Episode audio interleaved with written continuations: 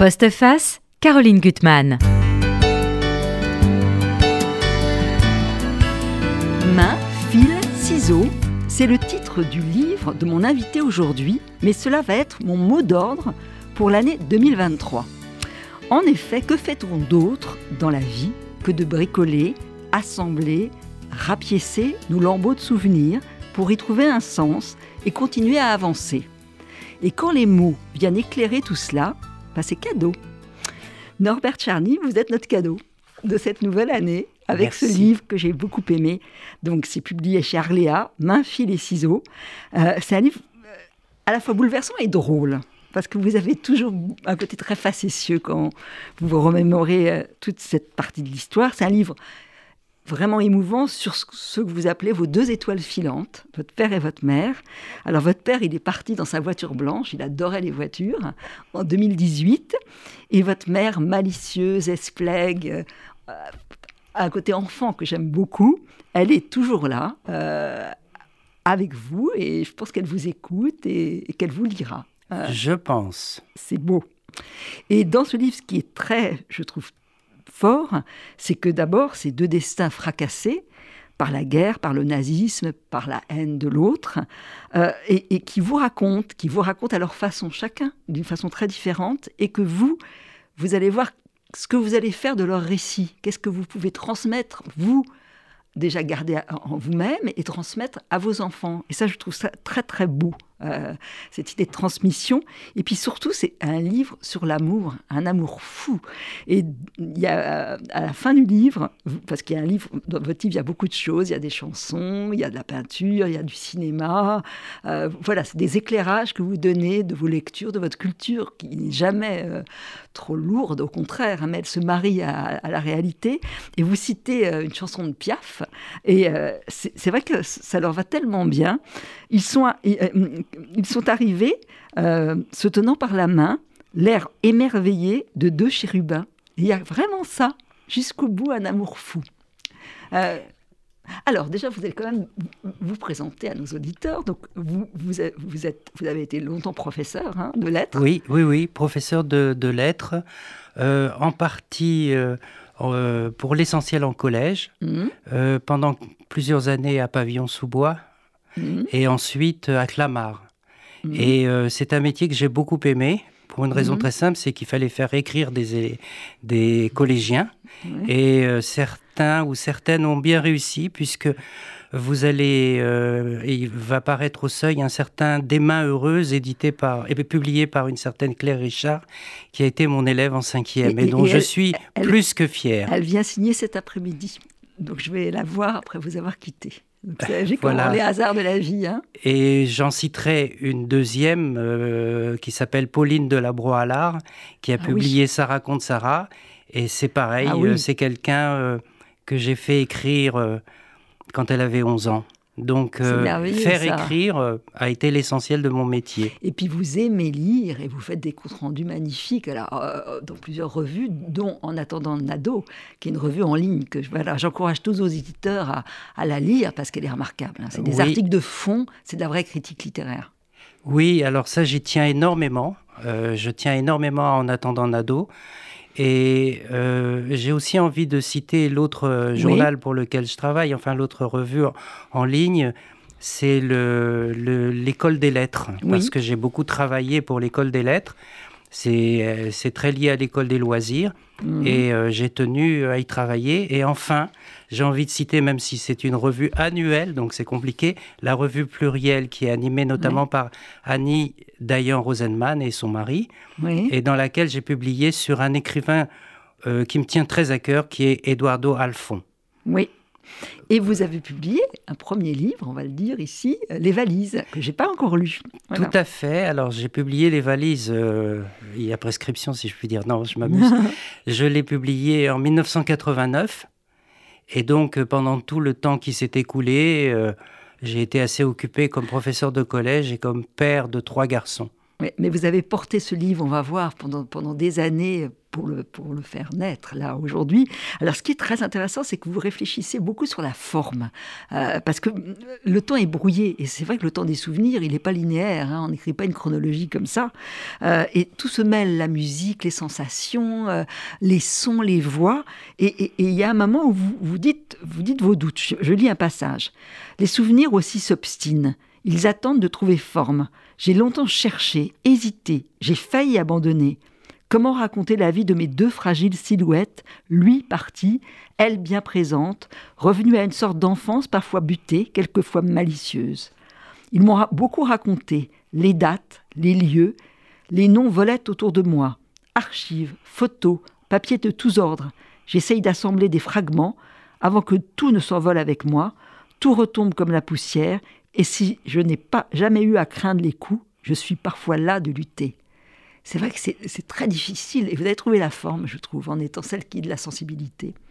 Mais euh, voilà, euh, comment moi, je pense qu'il faut faire rentrer la vie dans, un récit comme ça. Alors, il faut, euh, je, ne veux pas être trop long sur ce, qui, a précédé ce livre, mais je dois faire par, quand même expliquer deux, trois petites choses. La première, c'est que dans un premier état du livre, euh, que j'avais proposé. Euh, j'avais été très aidé, enfin très suivi par une éditrice à l'époque chez Jean-Claude Lattès, ensuite passé chez Gallimard, Charlotte von Essen, je dois, je dois ah, la nommer. Femme, femme que j'aime beaucoup. Et mhm. Charlotte m'avait beaucoup aidé, euh, mais euh, de enfin, la tâche était immense parce que c'était un livre qui était très très chargé de références, de noms propres, de noms de lieux, de dates, etc.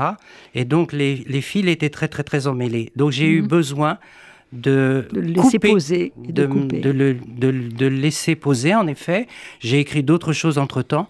Et surtout, j'ai eu besoin de me débarrasser, si je puis dire, de tout ce qui obstruait, de tout ce qui faisait une matière un peu trop épaisse pour, mhm. pour le livre, euh, de telle sorte que, que j'en arrive à cette écriture-là. Et le premier état du livre, le, le premier titre, c'était Poussière. Justement parce que, pour le passage que, vous, avez aimez les miettes, c'est les fragments et que la poussière vous la supportez pas. Enfin, vous le dites très bien. Enfin, oui, oui euh, parce que parce que euh, c'est anecdotique, mais j'aime j'aime beaucoup faire le ménage, mais quand ça se voit, c'est-à-dire mhm. laver la vaisselle, ça se voit, euh, faire du rangement, ça se voit, mais la poussière, vous pouvez toujours passer dessus, elle revient. Ouais. Euh, pour euh, redevenir plus sérieux, je dirais que, euh, en effet, il fallait que je me débrouille mhm. avec tout ce qui restait.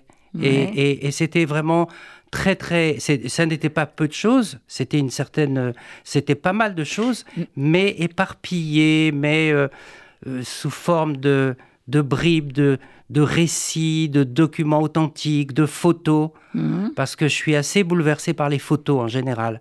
Et puis, comme vous l'avez très justement dit, les sensations. Alors, évidemment, vous avez relevé la musique, parce que la musique est pour moi quelque chose d'essentiel, de, vital. Puis votre maman chantonne beaucoup, elle a des chansons qu'elle adore et euh, elles, surgissent. enfin, c'est vrai que par exemple, on va, vous allez parler de la nuit du chasseur à maman, il y a une très belle analyse de la nuit du chasseur pour parler d'elle et de sa fuite. Enfin, voilà, euh, les, les, œuvres ont un sens, que ça soit Goya ou euh, que vous allez avoir à Madrid, ça va mener quelque part dans vos souvenirs dans l'acheminement des souvenirs. Tout à fait. Vrai, ça. Tout à fait. Les deux exemples euh, sont parlants. Alors dans Goya, euh, j'insiste beaucoup sur mhm. euh, le chien dans l'arène. Comme mhm. je l'écris, c'est la toile que j'aurais envie de voler mhm. au Prado.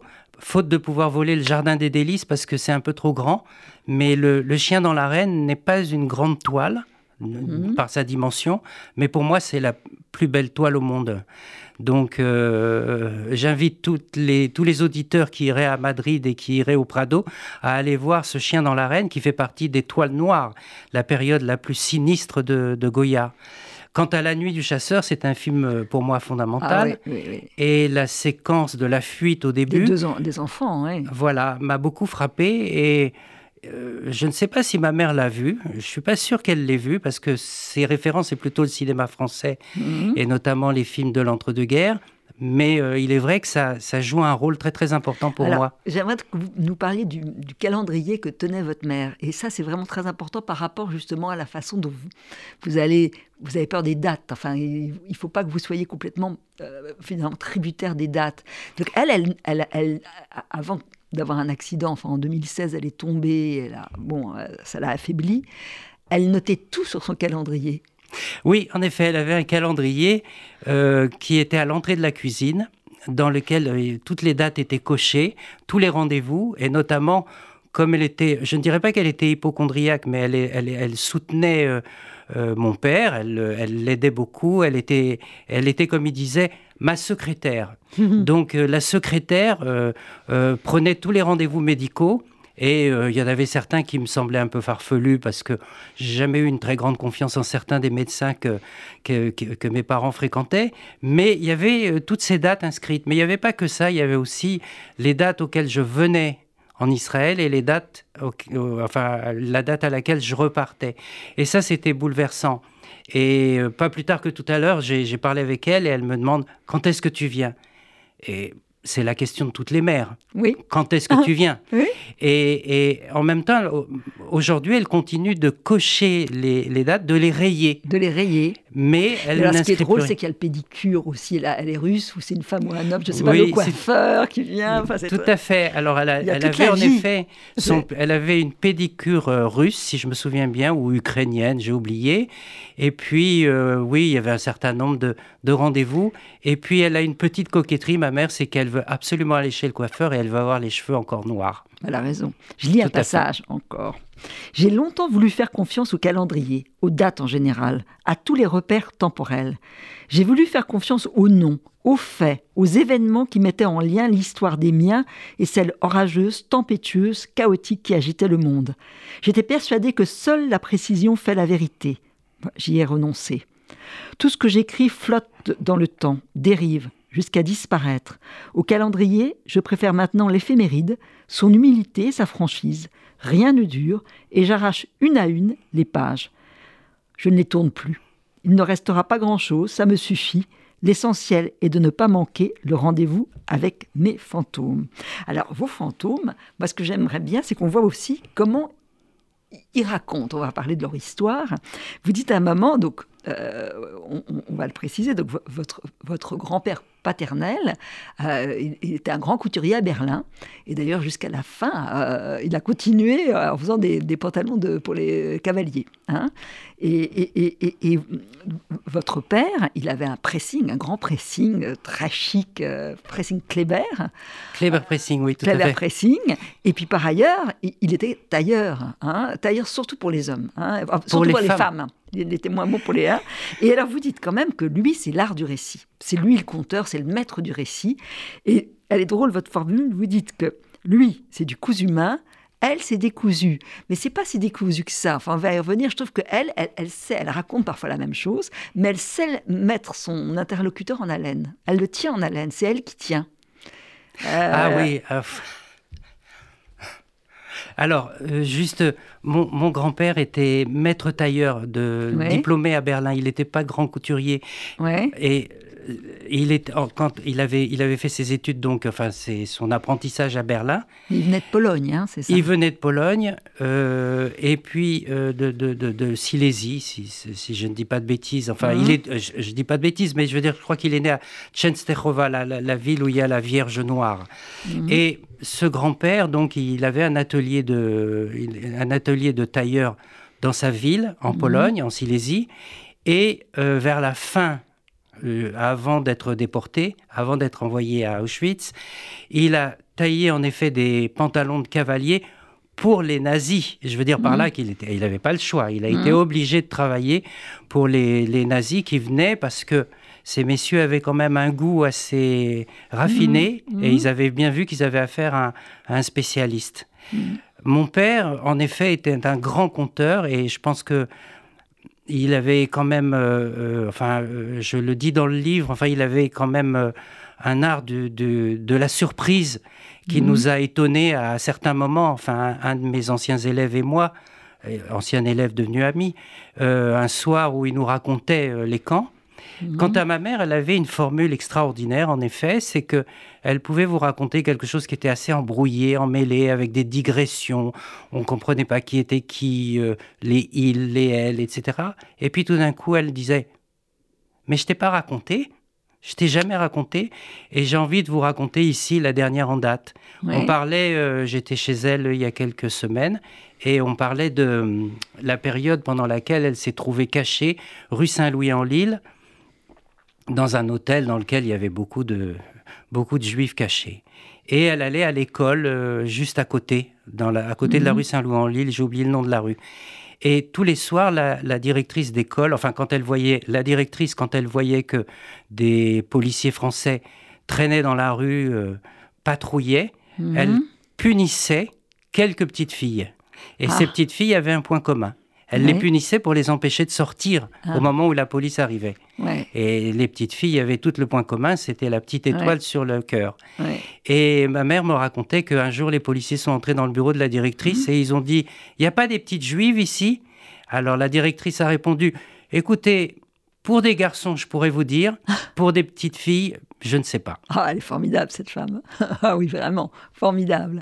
Et donc, vous, racontez, il y a des scènes très, très émouvantes. Quand vous étiez, euh, vous avez grandi, vous dites à côté de la machine à coudre, et, votre père racontait, et vous, vous aviez toujours un stylo. Euh, vous écriviez, vous preniez des notes. Enfin, pas forcément. Un bloc papier. Pas forcément. Je vraiment je l'écoutais et j'ai envie de dire selon la formule consacrée que je buvais ses paroles. Mhm. Et euh, on avait des rituels avec mon père qui consistaient à aller se promener le dimanche. Et donc on allait se promener jusqu'au fossé où le duc d'Anguin a été assassiné. Je ne nomme pas la ville, mais tout le monde ira trouver. Il suffit de lire Chateaubriand pour savoir mhm. quelle est la ville où le duc d'Anguin a été assassiné. Il en parle pendant 200 pages. Et euh, donc, euh, on parlait, enfin j'écoutais mon père raconter. Et puis ensuite, en effet, vous avez raison de parler d'un stylo parce qu'à un moment, euh, quand mon père, euh, ne enfin quand on, vivait éloigné l'un de l'autre, il a enregistré sur, des, sur, sur son appareil à cassette, sur son cassettophone. Et à ce moment-là, quand j'ai enfin écouté ces enregistrements. Je dis enfin parce qu'il a fallu beaucoup de temps pour que mhm. j'accepte que je me mette à écouter la voix de mon père.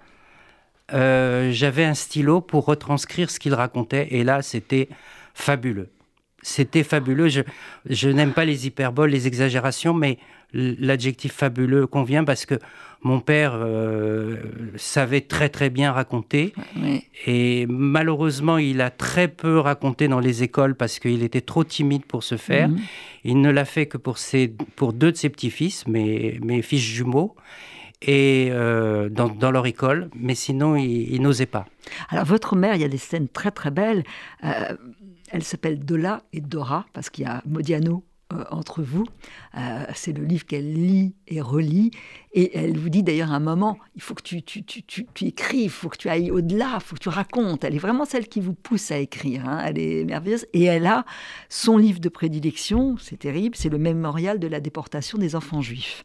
Et c'est bourré de petits papiers parce qu'il y a des et ça vous les avez perdus les petits papiers vous avez son livre euh, parce que c'est des enfants qu'elle connaissait euh, il y a d'ailleurs une histoire terrible c'est qu'elle a une amie c'est en 42 qui adore Trenet, est folle de Trenet, elle va pouvoir aller voir Trenet, mais simplement elle, est sur la liste, elle, ne sera plus là.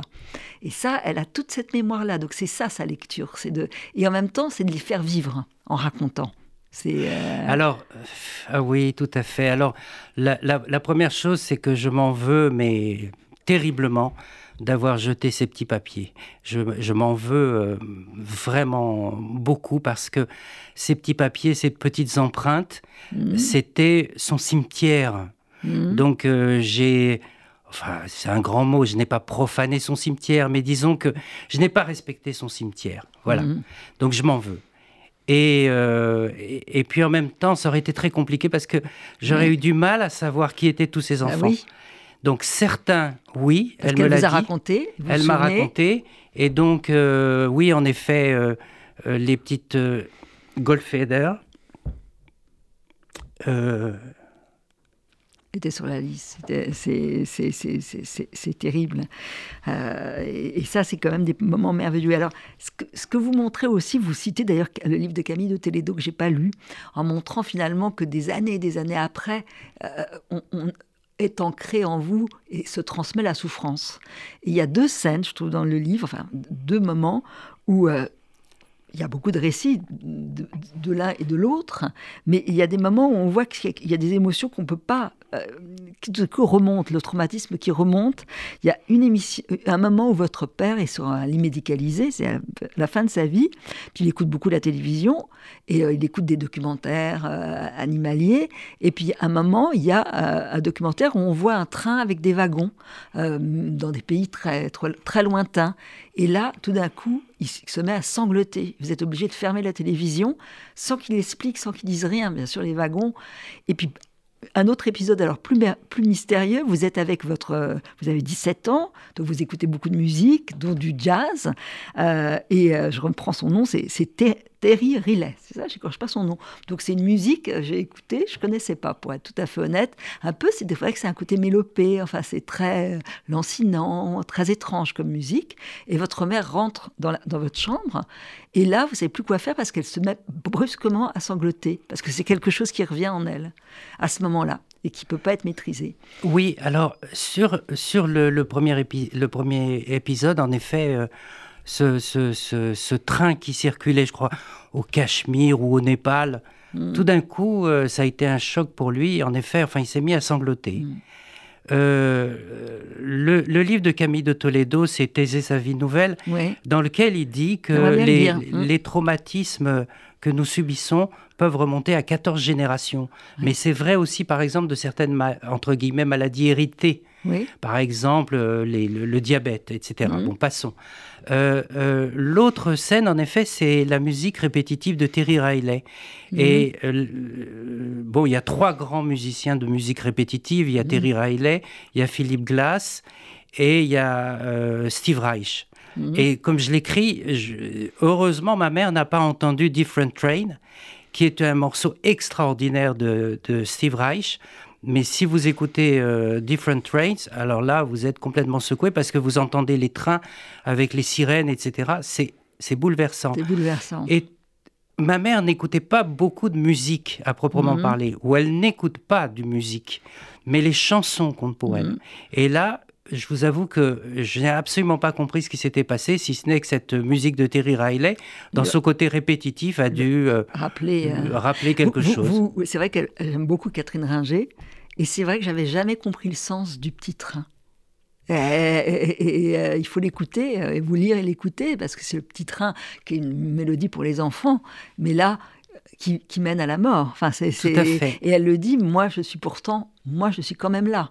mais c'est on est pris par le, rythme, par sa voix, et j'avais jamais écouté les paroles, jamais compris les paroles.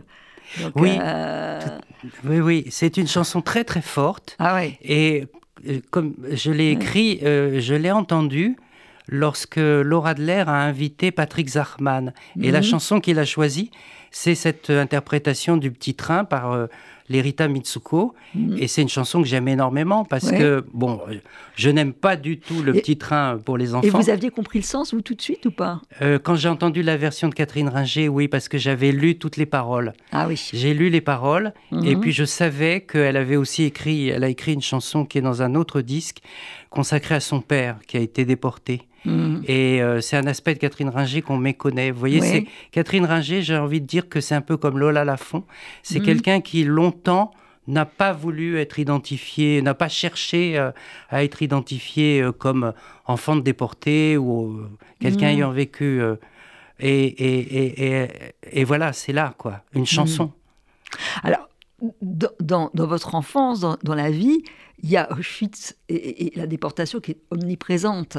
Et il y a deux, trois scènes qui sont très, très fortes.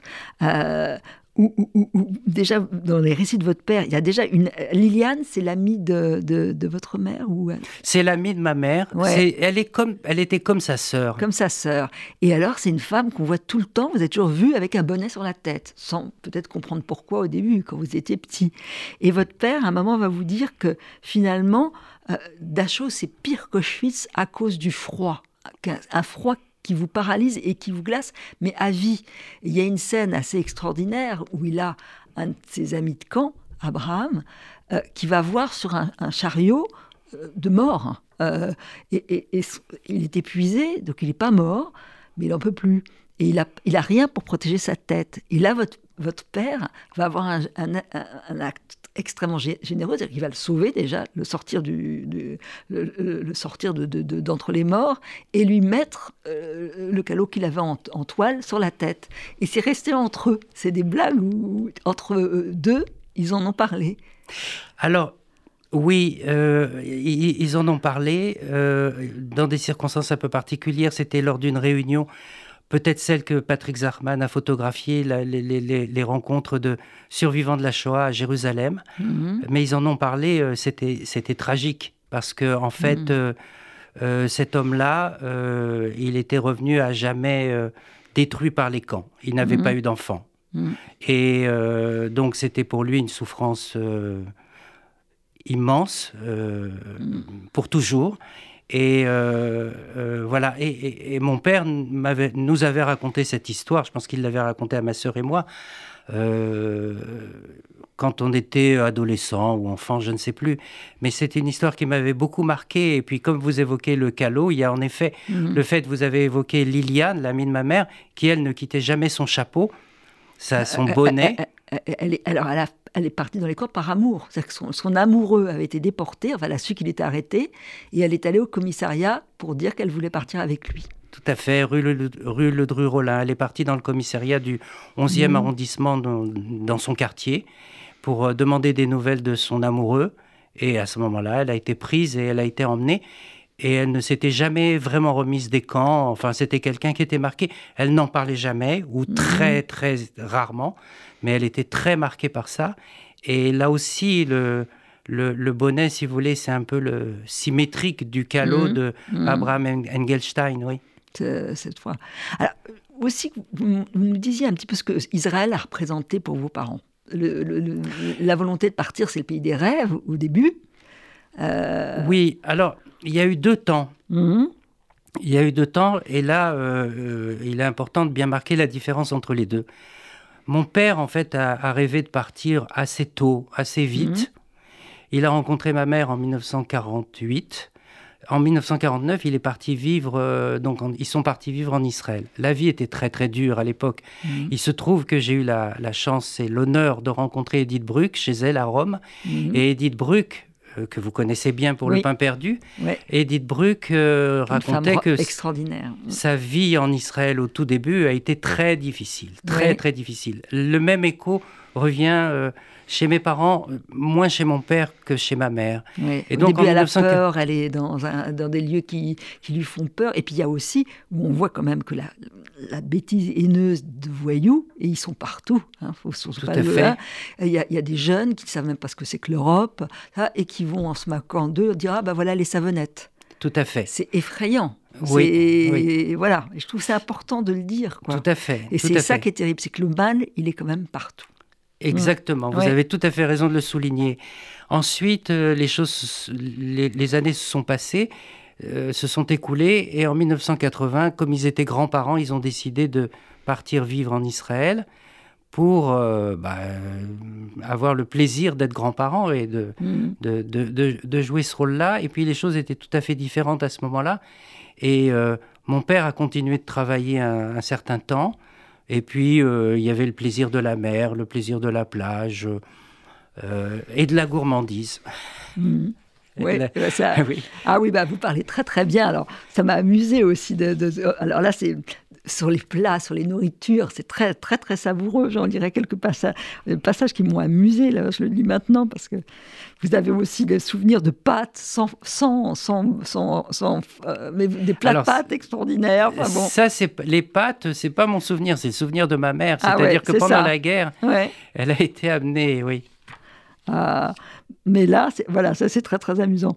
Donc après avoir livré les robes, manteaux, jupes ou vestes rue du Caire, rue d'Aboukir et environ, nous faisions, mon père et moi, une halte rue des Blancs-Manteaux, chez Clapiche, pour les harengs et les cornichons, rue des Écouffes ou rue Pavé, chez des charcutiers natifs de Lublin ou de Budapest, chez Berman, rue des Rosiers, pour le pain.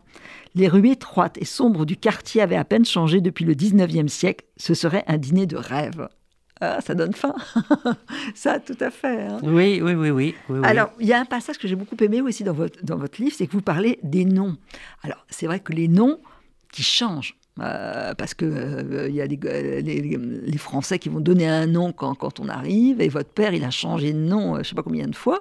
Et, et, ça, il y a une part de romanesque, enfin, de, voilà, de, déjà du, du récit. De, donc il est enterré avec le nom de Salek, mais on lui a donné plusieurs noms, Serge. Euh, oui, euh, alors c'est son nom de famille n'a jamais changé. Mhm. Euh, ce sont ses prénoms qui vont changer. son nom de famille, il est tout à fait ordinaire parce que Charny, je le prononce mhm. comme ça, on pourrait prononcer Xarni, Xarni, bon. Mais Charny, ça veut dire le noir. Mhm. Donc euh, voilà, je m'appelle Norbert Lenoir. Et quand on regarde euh, les, sites internet avec euh, ce nom-là, Charny, on s'aperçoit qu'on peut acheter une, une Mercedes noire, une Renault noire, etc. ces prénoms, en revanche, ont beaucoup varié parce qu'il il y avait ceux qui lui avaient été attribués à la naissance, il y a mhm. ceux qu'il a pris par la suite. Le prénom de Serge, c'est très clair, ça vient de son ami Charles Baron, mhm. qui a été un très grand témoin euh, de, de, de, de, ce qu'ils avaient vécu. Lui, il est beaucoup allé dans les collèges, lycées. Il a accompagné des voyages à Auschwitz. Charles Baron était un, un, grand bonhomme. Et c'est lui qui a appelé mon père Serge. Et mhm. puis après, bah, il y a eu d'autres. d'amitié. Voilà, c'est le prénom de l'amitié.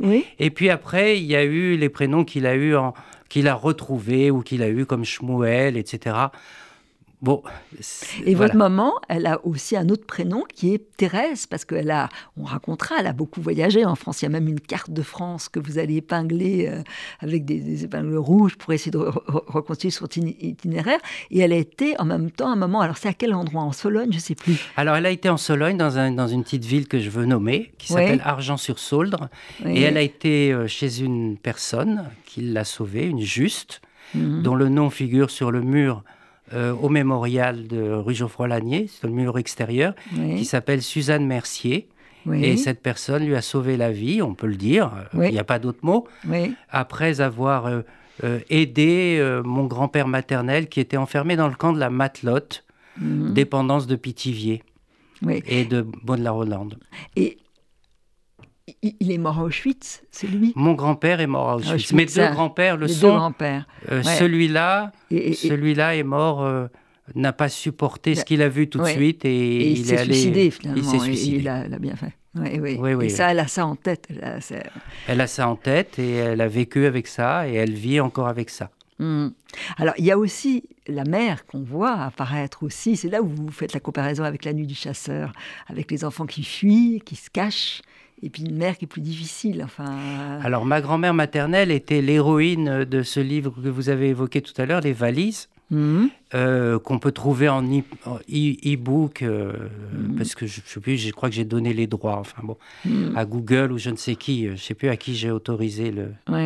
Et, et, cette grand-mère était un personnage. Alors c'est un personnage de roman, c'est pour ça que j'avais écrit les valises, parce que c'était quelqu'un qui était, euh, qui avait un côté effrayant qui était d'un égocentrisme ou d'un égoïsme incroyable, qui, euh, en plein euh, été 42, trouvait le moyen de demander à sa fille d'aller chercher euh, ce qu'on appelle un bedgevant, une couette, boulevard Ornano, au 41, de l'adresse de Dora Bruder aussi. Et donc ma mère a dû se trimballer, je n'ai pas d'autre expression, cette couette de, de, de, du boulevard Ornano jusqu'à la rue Saint-Louis-en-Lille. on, vous voyez, on voit votre mère, elle est déterminée, elle a peur de rien, elle est extraordinaire. Hein elle, a, passé, enfin, elle est partie d'un endroit à l'autre, euh, oui. elle a plein d'enlieux. Euh, Et elle a un côté, voilà, comme une petite fille espiègle, Alors, courageuse. J'ai envie de Très dire, courageuse. J'ai envie de dire téméraire. Téméraire, oui. Intrépide et en même temps, euh, bah, c'était une petite fille de 10 ans. Hein. C'est-à-dire, ma mère est née en 31. Donc elle avait 10, 11 ans. Et encore là, ce que je raconte, évidemment, je raconte un certain nombre de, d'épisodes de, sa vie, mais elle a aussi, à un moment, fait l'interprète le jour de la rave du, grand, du, la rave du Veldiv. Elle a interprété, parce qu'elle parle très très bien allemand. Elle parlait très bien allemand, c'était sa langue maternelle. Mhm. Et donc elle a, elle, a, elle a fait pas mal de choses pour ses 11 ans. Et. Euh, je ne sais pas. Je ne sais pas. Enfin, je veux dire, c'est quelqu'un qui, qui avait quelque chose d'assez incroyable. Hmm. Alors, vous parlez aussi, au fond, quelle réparation, qu'est-ce qu'on peut réparer après? Il y a une scène assez étonnante. Alors, on appelle ça le bal d'Auschwitz ou pas, mais où il y a des anciens, des rescapés, qui se retrouvent, ces cours de Vincennes. Et ce qui est assez extraordinaire, c'est que la mémoire perdure, mais en même temps, ils veulent pas qu'on voit euh, leurs bras. Euh, ils veulent pas parler du passé. On parle des enfants, de leur réussite, de l'avenir. Donc c'est très beau. C'est quelque chose de fondé sur l'horreur hein, du passé et en même temps une sorte de renaissance avec un bal. Oui, alors c'est assez extraordinaire. Je connaissais pas. À la République, c'était c'était à la mairie du 3e arrondissement. Mhm. Donc ça s'appelait en effet, c'était le bal. Précisons les choses pour tout le monde parce que ça pourrait donner, euh, paraître de mauvais goût. Le bal des, de l'amicale d'Auschwitz, qui existe toujours sous le nom de l'Union des déportés d'Auschwitz. Ça existe toujours. Mais ce, ce, bal des, de l'amicale, mhm. en effet, se tenait euh, à la République. Et en, effet, les gens ne parlaient surtout de leurs enfants et de, leur, euh, mhm. de, de, la réussite scolaire des enfants, parce que c'était tout un monde euh, qui, qui maintenant a, disparu, on peut le dire. Mhm. C'est-à-dire, c'était des gens qui venaient tous de Pologne, de, de, enfin pour l'essentiel de Pologne, de, de, tous ces pays d'Europe centrale, et dont les enfants avaient connu des réussites scolaires incroyables. Ils avaient fait Polytechnique. Euh, euh, les, centrales, les mines, surtout des scientifiques. Il y avait peu de littéraires. Mais ils avaient, ils avaient parfaitement réussi parce que euh, les parents voulaient absolument cette, comment mhm. dire, cette je ne veux pas dire assimilation, encore qu'il y a quelque chose de cet ordre-là, mais surtout le fait que ces enfants deviennent des républicains, des petits, mhm. des citoyens français, au mhm. meilleur sens du mot. Il n'y a pas de, grande différence par rapport à l'éducation, par exemple, d'un Robert Badinter. J'ai lu Idis, euh, il y, a des similitudes, et mhm. quantité d'enfants ou d'adolescents ont connu ça. Je, vois le livre d'Annette Géorca, je fais une petite parenthèse. Les quatre enfants euh, ont tous été élevés dans, la, dans la, réussite. Enfin, L'idée du mérite, euh, une fille qui est médecin, un sociologue, Annette qui est historienne, euh, l'autre qui est historien aussi. Enfin, les quatre ont, réussi, comme on peut dire, entre réunis. Et vous dites que dans ce moment-là, c'était ça. Il valait mieux penser à l'avenir et vivre le moment présent. C'est ça qui est. Euh, euh, oui. Et. Et, qu'il y a, je trouve, chez vos, vos parents? Parce qu'il y a les mémoires, ils racontent, mais ils vivent le, moment présent. Euh, oui. vous racontez quand vous parlez du mot fourbi, quand vous êtes en voiture, parce que lui, votre père adorait les voitures, toutes les voitures.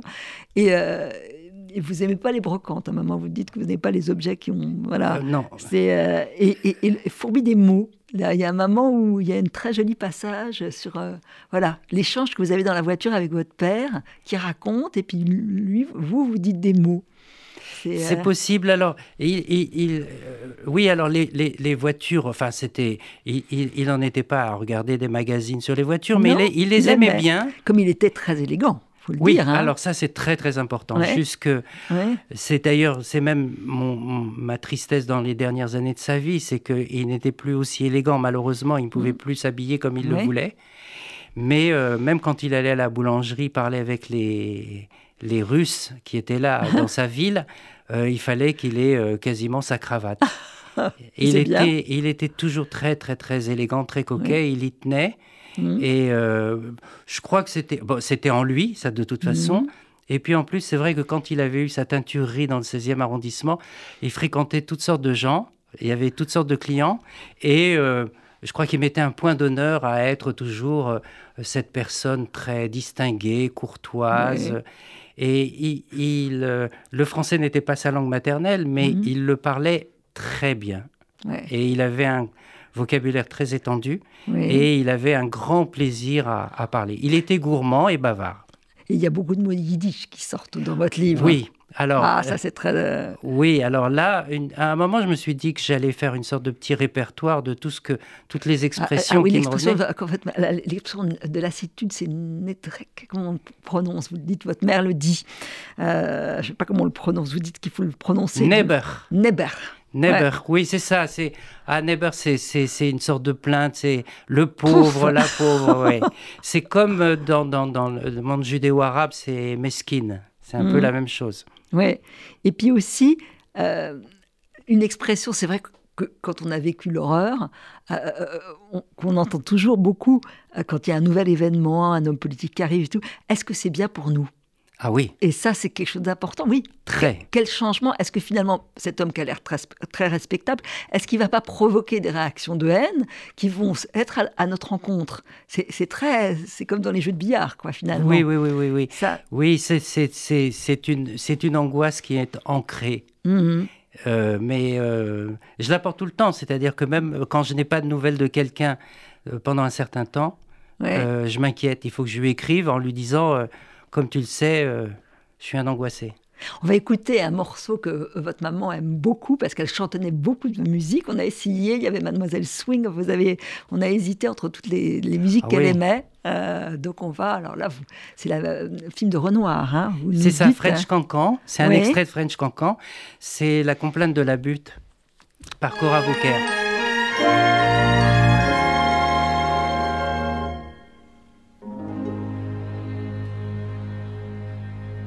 En haut de la rue Saint-Vincent, un poète et une inconnue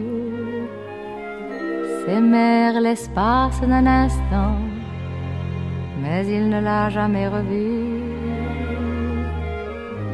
Cette chanson il composa, espérant que son inconnu, un matin de printemps l'entendra quelque part au coin d'une rue.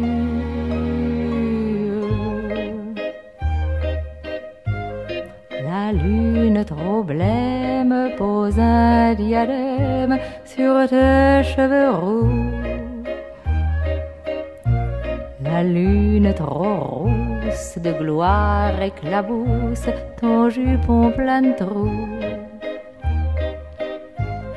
la lune trop pâle caresse l'opale de tes yeux blasés. Princesse de la rue, sois la bienvenue dans mon cœur blessé. Les escaliers de la butte sont durs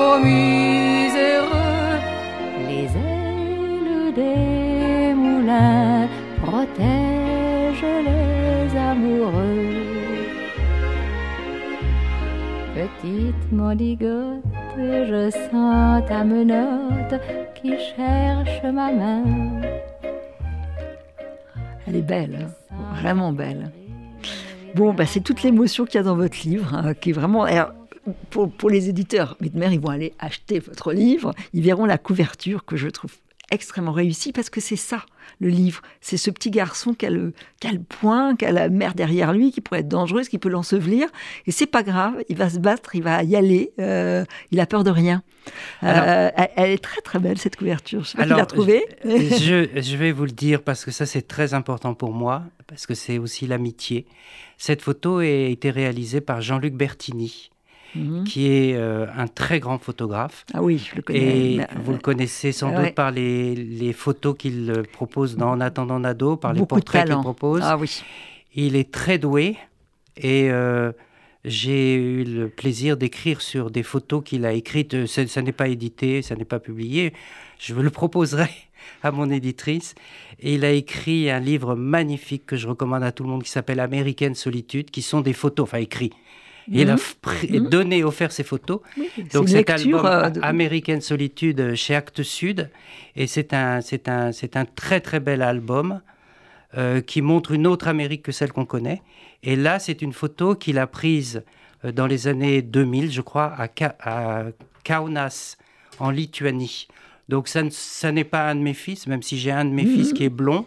Euh, ça n'est pas moi, parce que je, je, ne suis jamais allé à Kaunas.